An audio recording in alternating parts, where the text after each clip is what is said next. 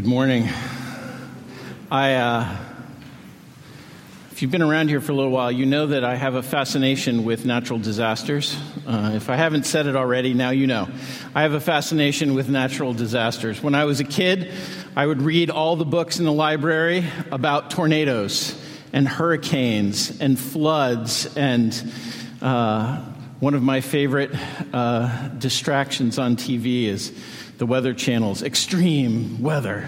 You know, it's just fascinating. It's just fascinating to read all about all that stuff. Um, and uh, as many of you know, our world seems to be having an increasing number of such disasters. Uh, it struck me uh, as I read with um, both deep sorrow but also real interest uh, of Hurricane Dorian and the damage that it did in the Bahamas how it sat at its strongest level for 24 hours over uh, Grand Bahama Island and just, I don't know if you saw the pictures. There was nothing left. There were no leaves on the trees. There was not a building standing in some places. Uh, some of the, the, the video of the floods where the entire island was simply underwater engulfed by the sea. And seeing the, the video uh, footage of the survivors afterwards coming out from their re- refuges and looking at the wreckage, the complete destruction, the creation that they had lived in, and the forms that had given them life were wiped out. Many of you are old enough to remember Hurricane Katrina. Pictures of people sitting on their roofs, hoping that someone might rescue them from the floodwaters days after the hurricane was gone. Hoping against hope that they might be rescued. The aftermath of these storms is devastating. And of course, in our lives, there are other types of storms as well, aren't there? The end of a marriage, a tragic diagnosis, losing your job, an untimely death, and many others. When we think about these things, it's easy for us to be consumed by fears. Some of us may struggle with big fears. I have this chronic fear that when I go away and I come back to my house, I'm going to come back and the whole thing will be burned down. Uh, and all there is is a concrete slab and ashes. Uh, and it, this is recurring. It happens all the time. When I go away, this is what I think about. Um, maybe you have other kinds of fears. Uh, and it's not just the fears, when we think about these things, it's not just the fears about what will happen to us. But when we think about a God who rules over the universe and sovereignly cares over all things, it raises questions and fears in our hearts about God as well. In the aftermath of such things, what will God do? Who will God be to us? Is he safe? Will he do it again? The fears that arise in the aftermath are what bring us to our passage this morning in the book of Genesis. What will happen after the flood? If you want to turn with me in your Pew Bibles, you can turn to page 6. We're looking at Genesis starting in chapter 8, verse 20. And as you turn there, let me just remind you where we are in the story. Uh, going back a couple of chapters, God looked at the world and he saw the evil that every intention of the hearts of humankind was only evil always. And he determined to make an end to that evil by flooding the world and destroying all the living creatures. And yet, in his mercy, he remembered Noah and he saw Noah in his righteousness and he called Noah to be the one that he would rescue in the ark. And Noah and his family were rescued through the flood. And in chapter 8, verse 19, they literally have just stepped out of the boat. They are walking into the aftermath of the flood. And they're asking the questions that we ask often in our own lives What will God do now? What will happen to us? Where do we go from here? So that's what we're going to look at this morning. Uh, as we look at this, we're to, I'm going to read the passage and then we'll pray together and then we'll dive in. So, Genesis chapter 8, verse 20. Then Noah built an altar to the Lord and took some of every clean animal and some of every clean bird and offered burnt offerings on the altar. And when the Lord smelt the pleasing aroma, the Lord said in his heart, I will never again curse the ground because of man.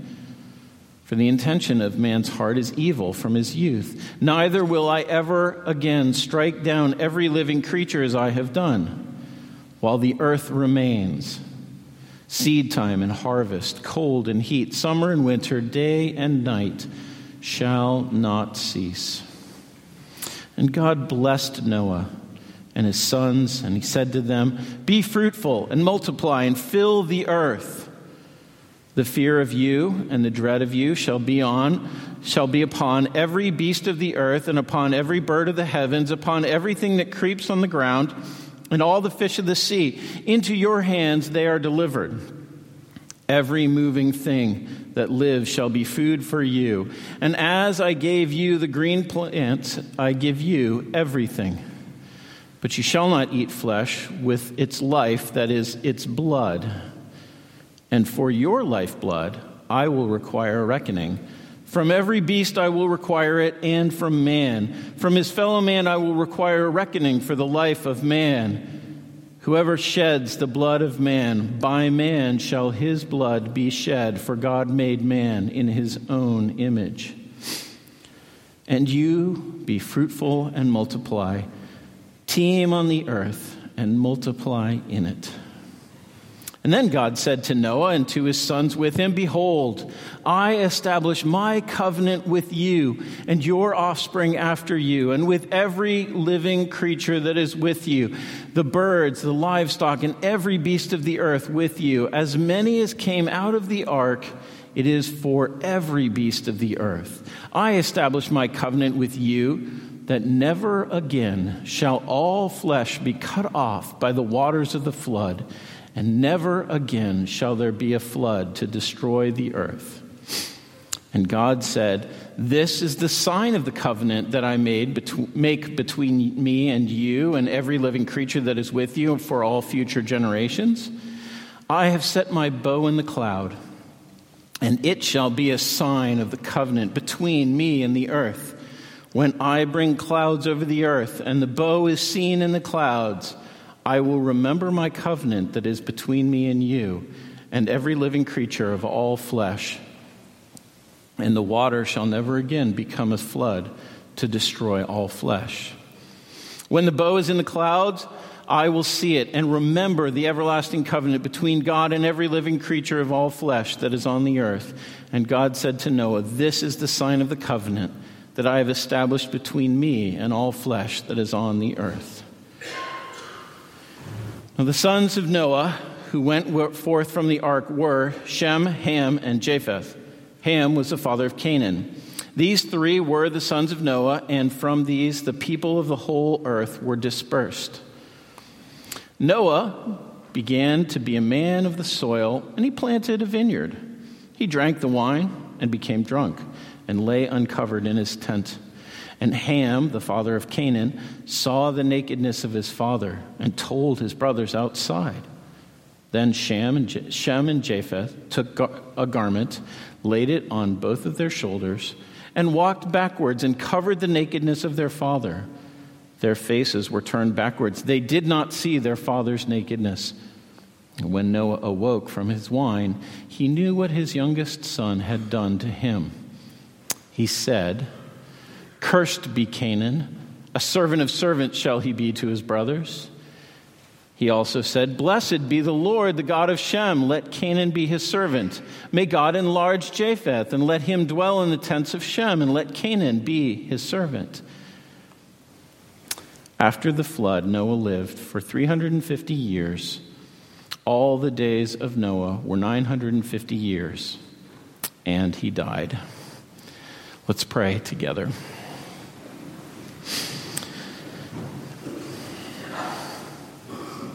Lord, we thank you uh, for your word this morning.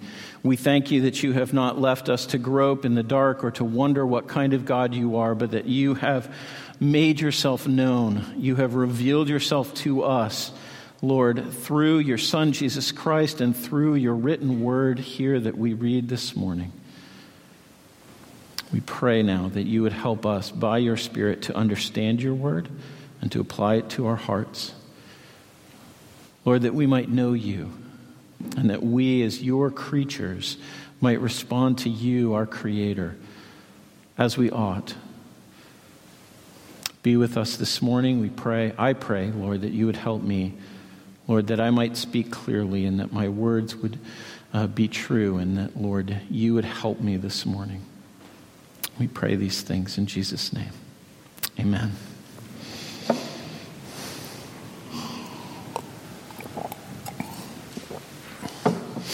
What kind of God will God be after the flood? And what will happen to humankind? These are the two questions that this text answer for us this morning. And we're going to look at those in, in order. So, first, what kind of God will God be? As we start in verse, uh, verse 20 of chapter 8, uh, we will see that in, in the first section of this, going all the way through 917, we will see that God is a God who will graciously restore his creation, that he will make a covenant to preserve life in God's creation in a post flood world. That this is his purpose and this is his plan. And this is the God that we see in it. Let's look at it. We'll break it down into three sections as we look at, at, at this chunk together. Three things that God restores. First, in chapter, chapter 8, 20 through 22, we see that God is re- restoring the form of creation. What do I mean by that? Well, in response to Noah's response, Noah walks out of the ark. He puts his feet back on solid ground after days and weeks and months and maybe even years. It's not quite clear how long, but a long time he was on the boat and he's finally on solid ground. If you've ever been on a boat for a while, it feels good, doesn't it? Whew, solid ground. But he recognizes that he's there because God has graciously preserved him and his family. And so he responds as he knows. He builds an altar and he worships God.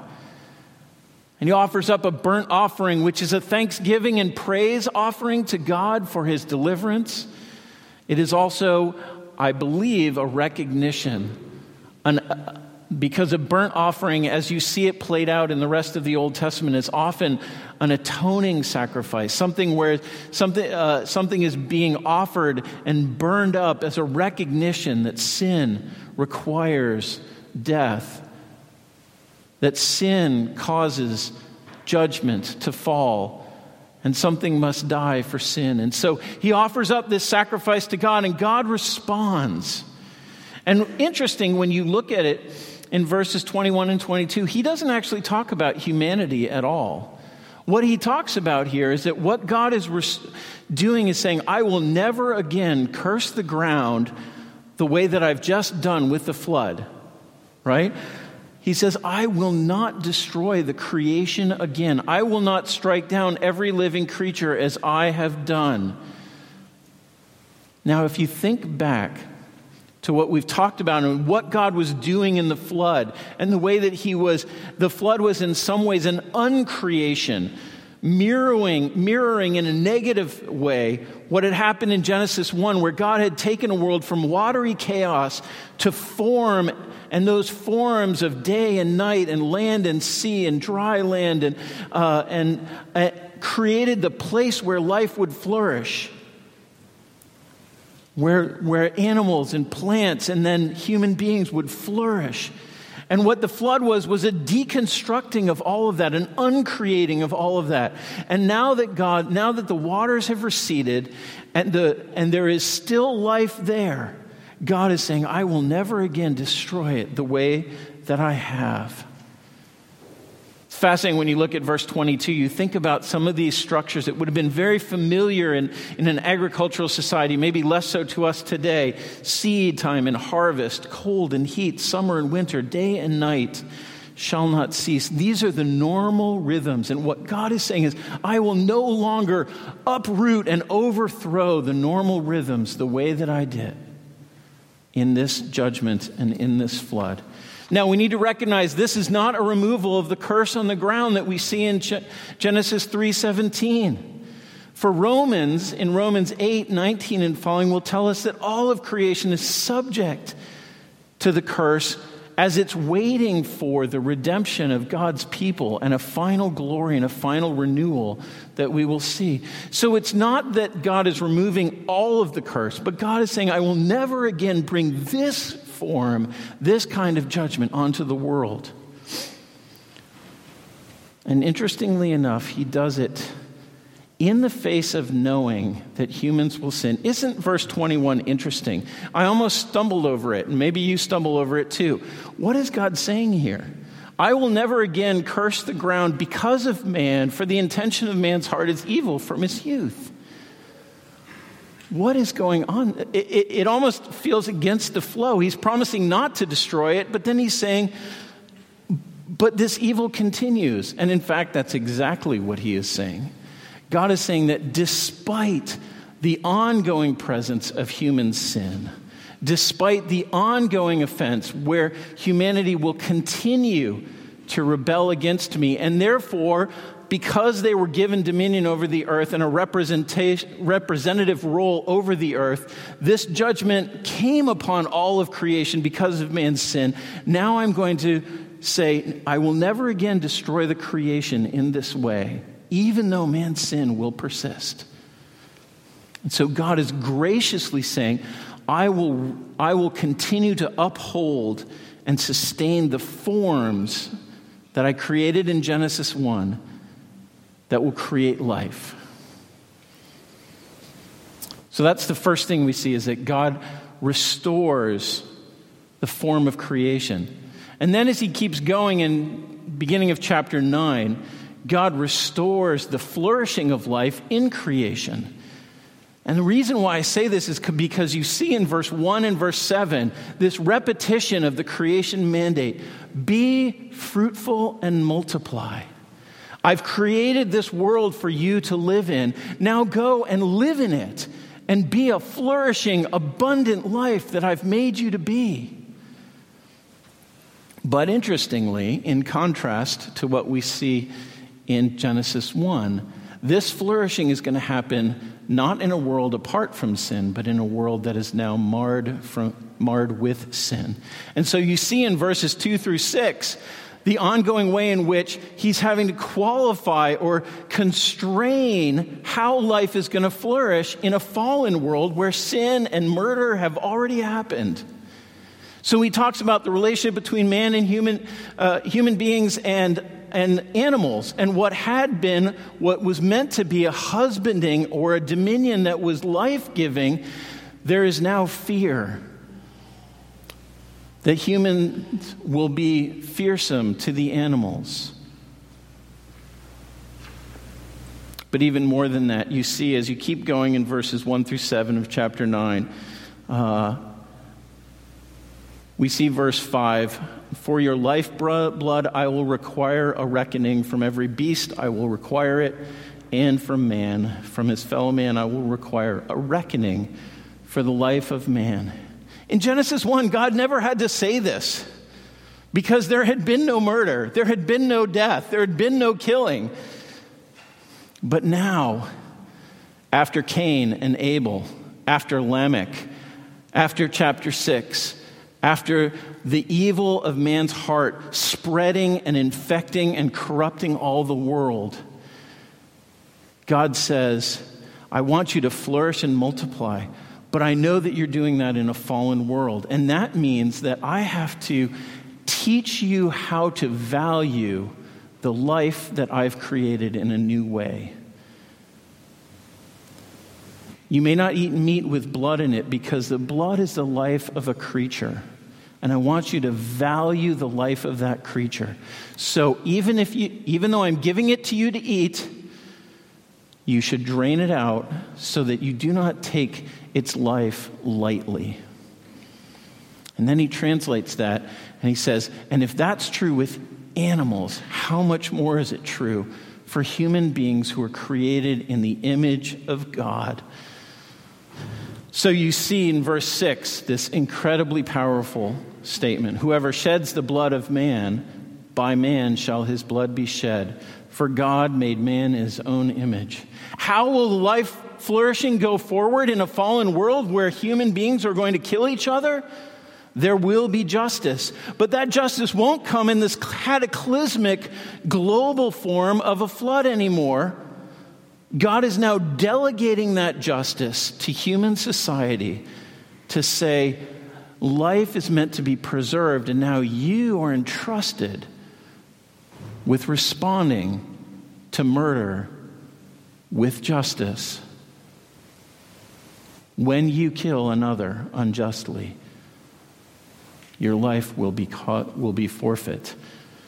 Now, look, we need to understand this is a movement of God away from what we saw in chapter 4 at the end. Do you remember Lamech, the descendant of Cain? Do you remember his vengeful spirit, his promise to kill not just one, but seven times?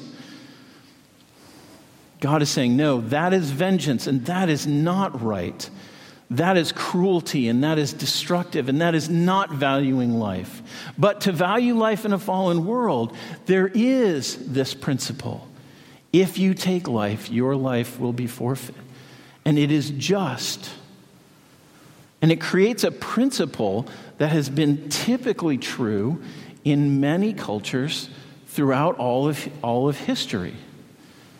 Now, I am not going to spend the next 15 minutes talking about the details of capital punishment and what we think about that in our modern state and in our modern government. It's a great conversation. If you really want to talk about it, you can come talk to me afterwards. But what I do want you to see is that there's a principle here that God has said, I will not judge the whole world. I am, I am entrusting to humanity this role of enforcing justice as it comes to life. And I believe that there is a principle there that we need to take seriously. Affirming the value of life, particularly human life, someone who is made in God's image, is one of the implications that we see here. And we need to think about this that this is not just in capital punishment and thinking about murder cases, but it, there are broader implications for this as well. How do we think about those who are vulnerable or potentially whose life is not valued in our culture today? What do we think about the unborn? What do we think about the aging? What do we think about those with severe disabilities or handicaps? How are we to honor their life that God has given them, made in the image of God? How do we respond when human beings treat other human beings as if they are less than human in modern forms of slavery and sex trafficking? Or how do we even confront the very human and very fallen pattern that we have of being xenophobic, that is afraid of people who are different than us. We look at them and we think sometimes how easy it is to think they're not as human as I am. And we don't see the image of God in them, and we don't treat them with the dignity that we ought to do so. God values human life highly because he has made us in his image and because he created the world to be a place where life would flourish. So he returns in verse 7 and you, you, Noah, and your sons, the footnote says it's plural, you and your sons and your daughter in laws and their families. Be fruitful and multiply, teem on the earth, multiply life. God is restoring this mandate to humanity while giving it constraints within a fallen world. But this is what God's plan is. He, his plan to fill the world with life has not been derailed even by this cataclysmic flood. God does this knowing that humans will sin, knowing that they will fail. He sends his relief pitcher back out in the next game, even after they've blown the save.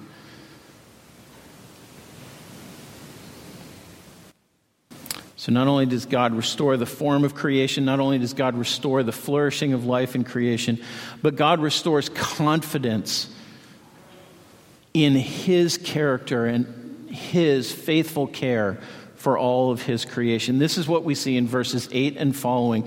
Because not only does God then say, I will not do this, and then gives instruction for humanity to be fruitful and multiply, but then he says, And I will make a covenant with you. I will make a pact, an agreement with you. And it is not just with you, Noah, and your sons, but it is for all of creation. If you look at verses 10 through 17, the, the repetition over and over again of every living creature, of all creatures, of all things. God is doing this with the whole world, and He's making a covenant with the whole world that He will not destroy them again in this kind of way, but that He will put a bow in the clouds so that He will. He will remember them, and so that they will know that He remembers them. One of the most interesting things about the hurricane in, uh, in the Bahamas was that two days after the hurricane, there was another front that came through, and there was rain. And some of you may have experienced something like this. After a really traumatic event, when you come close to that again, it, can, it raises all of the fears that, that you experienced going through the traumatic event the first time. And it isn't interesting that when God wants to give a sign to his creation to say, I will not do that again, he does it in the context of when the clouds form and when the fear in your heart rises that this rainstorm is going to turn into that flood that destroyed the world, there will be a bow to remind you that I have made a promise, that I will not do that, that I will care for you. The substance of the covenant is in verse 11. Never again shall all flesh be cut off by the waters of the flood, and never again shall there be a flood to destroy the earth. God will remember his people, just as he remembered Noah in chapter 8, verse 1, when the floods were up and the, God saw Noah and he remembered him and he rescued him. Um, so also God will remember his promise. And he will take this bow, and it's fascinating, right? The word for bow in, in, the, in Hebrew, in the ancient language, is the same bow for a weapon of war. And God makes his bow to point not downward, but upward.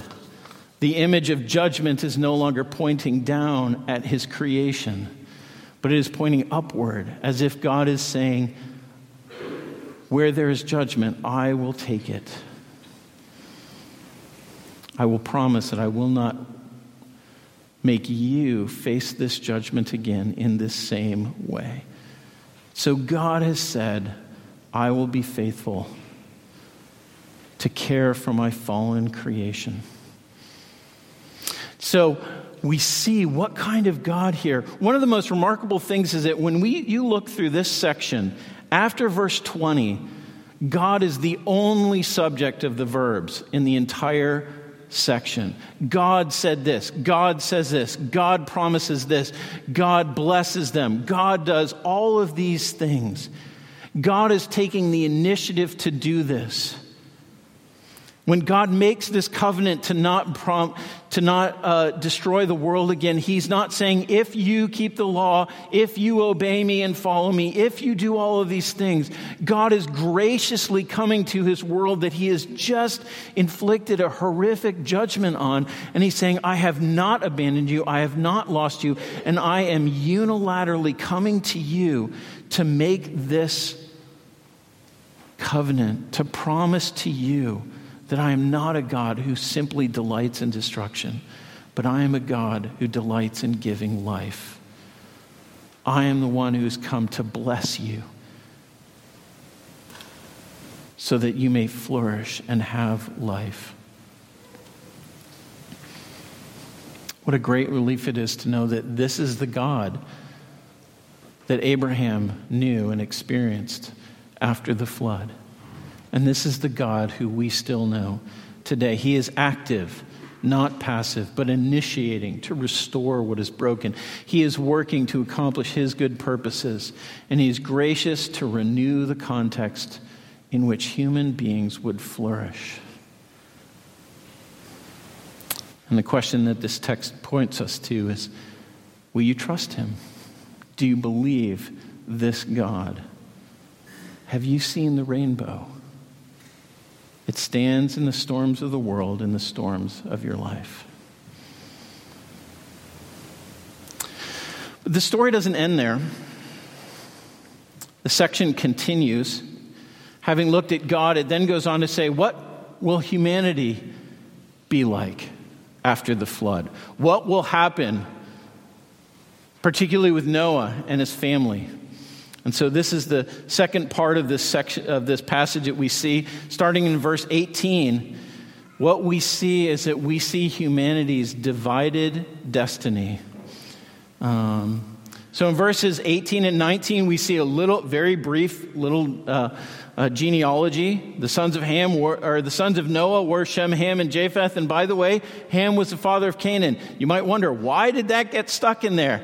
Well, imagine that Moses is writing this to Israel as they're moving through the promised land and heading towards or moving through the desert and heading towards the promised land. Who lives in the promised land? The Canaanites. Who are the Canaanites? The descendants of Canaan. Um, so the, Moses is giving you a little marker. This is where those people came from. So he's just kind of saying, hey, this is where they came from. Uh, and so he gives this, and he says, from this, right, these three men and their wives, from the fam- these families, then, the world will be refilled. Um, Pastor Greg dealt some last week with the question of how global or local the flood was. It's an ongoing conversation, it's not a hill for us to die on. But some of these, some of these passages make me think maybe it was a global flood. I'll just leave it there and keep going. Um, the story is going with a res- restoration of a new humanity and, the, and the, the spreading out, be fruitful and multiply of humanity. And so the question is then, what kind of humanity will this be?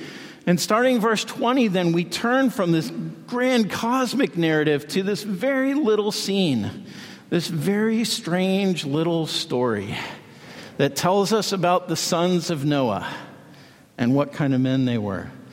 Noah is a man of the earth, sort of like a second Adam, uh, a man of the soil. And, uh, you know, interestingly, though, Noah is not the focus of this story. He grows vineyards, he makes wine, he gets drunk. He, the, it seems like it's kind of disgraceful, but it's not a very strong, there's not a lot of commentary about Noah. It's simply the context for what happens with his sons. So Noah does this, and there he is, asleep in his tent, in disgrace, one would imagine. And Ham goes in and looks. And the word to see is, has a sense of searching like he really wanted to see, like he was jumping up to see if he could look through the window, except they don't have windows because it was tents. So he was peeking, see if he could get in. He really wanted to look on his father in his shame. And once he saw it, he, he went to his brothers. He's like, You see what dad did? It sure seems like whatever he was doing, he was either tattling or mocking his father in how he responded to this context.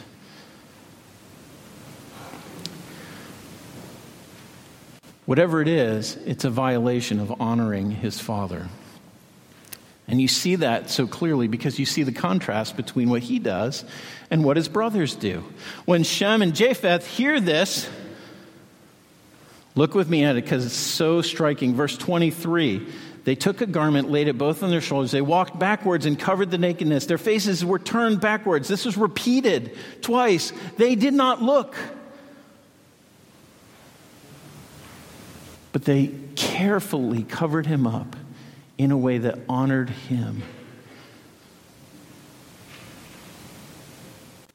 In distinction to what Ham did.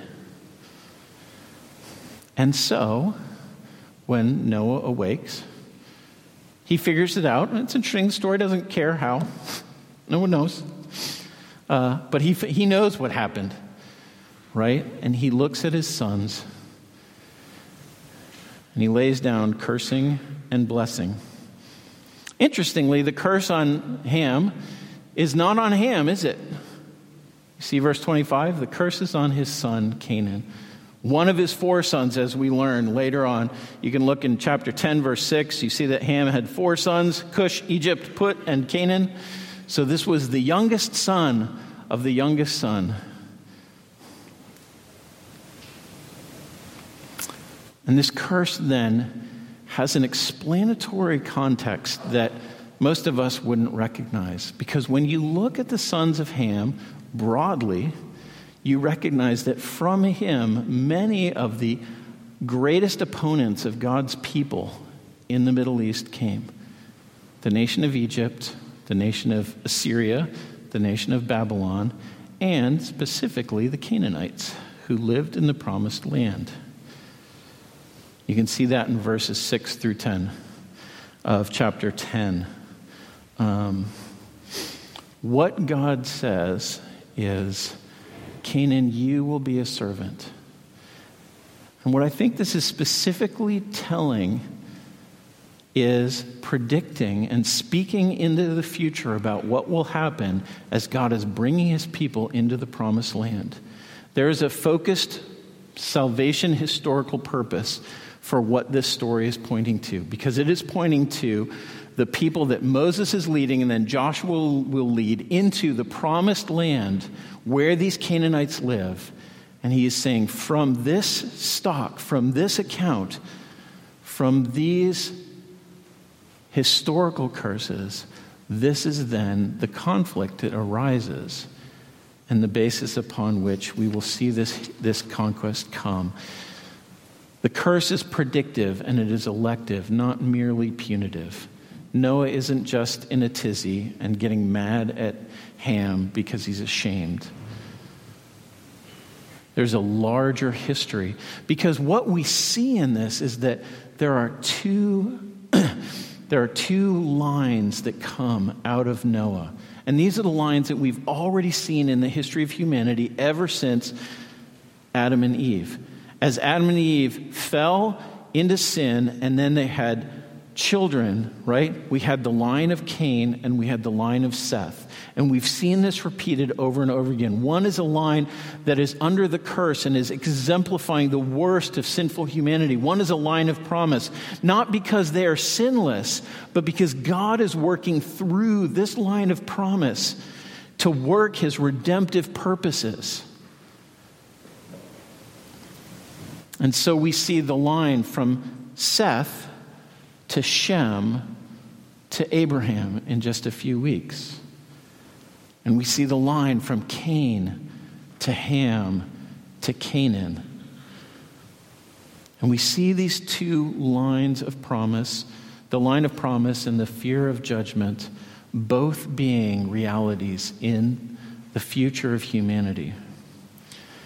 Now, I need to spend two minutes here because there has been a line of interpretation about this passage in particular that the curse on Ham has been used by some in the church and outside the church uh, as an excuse for a defense of a biblical justification for slavery of Africans.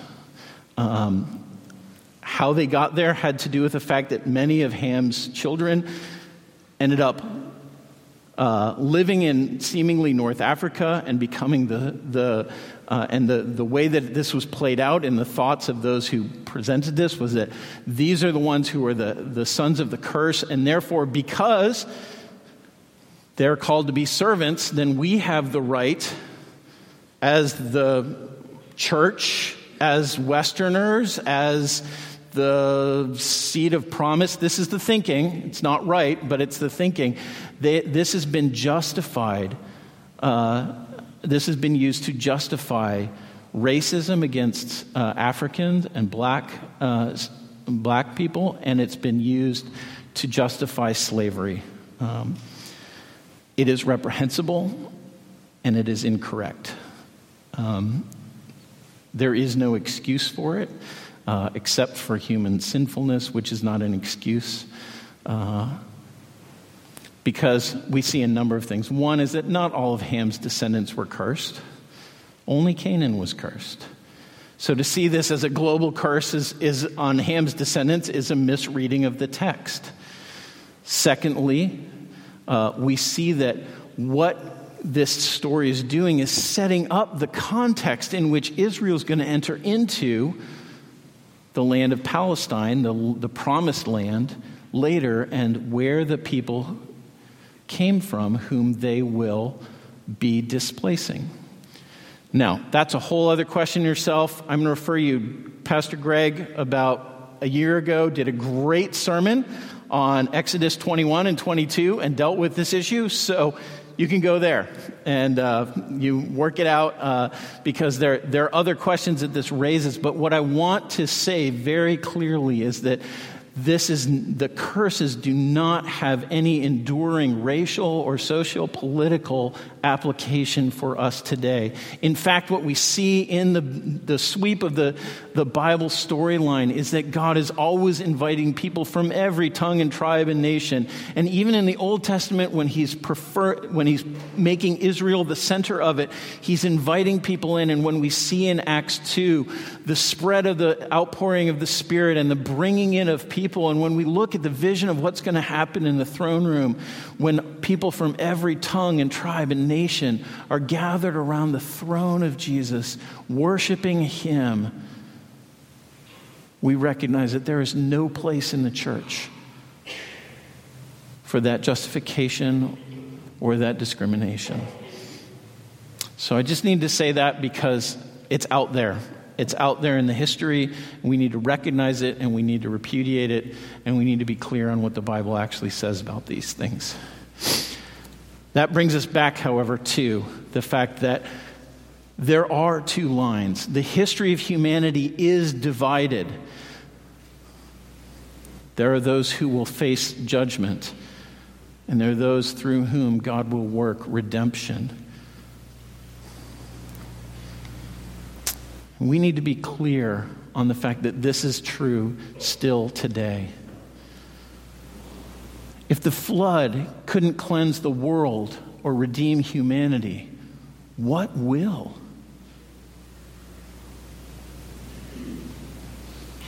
The pattern of God's faithfulness is in the context of human fallenness. And his faithfulness is a redemptive one, but it comes in the context of recognizing the greatness of his judgment against sin. So, how do we know who God will be for us as we face God's judgment against sin in our own lives? Well, friends, this is the beauty of the storyline of the gospel. This is why we read Jeremiah 31 earlier, because this covenant said, I will not destroy the new covenant that God promises through Jeremiah and Ezekiel and then establishes as Jesus comes is that God will not abandon his righteousness, so the judgment will come on sin, but God will not abandon his purposes for his created beings to live. So, how will he do this? Through the line of Shem, through the line of Seth he will bring to Jesus. Look at the genealogy in Luke 3, and you will see this line coming all the way from Adam to Jesus Christ, God become man in the flesh, who has come to stand in the gap between the death that we deserve and the life that God has intended for us.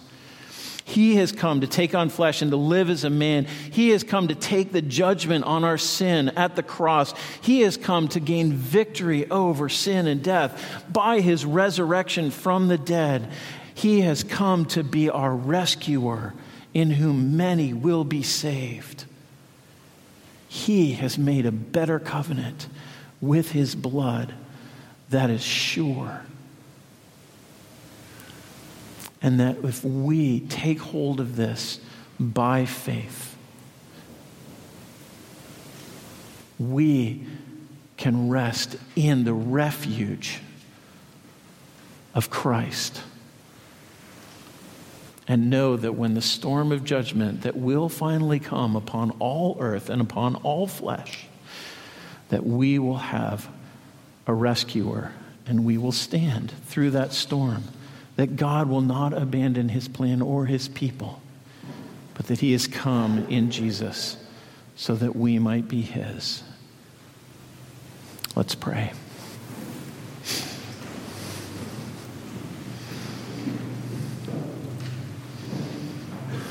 Lord, we thank you uh, for this hope, even as we are sobered and recognize that, Lord, we are as much of the line of Ham as we are of the line of Shem.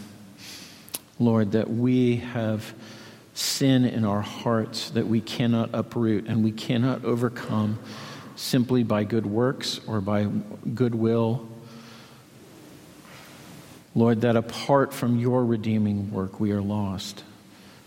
Lord, we praise you for your redeeming work in Christ and ask, Lord, I ask today that as we come to your table, Lord, that you would help us to celebrate, Lord, the redemption that we have in him. We pray this in Jesus' name. Amen. Well, friends, it is fitting for us to. Uh,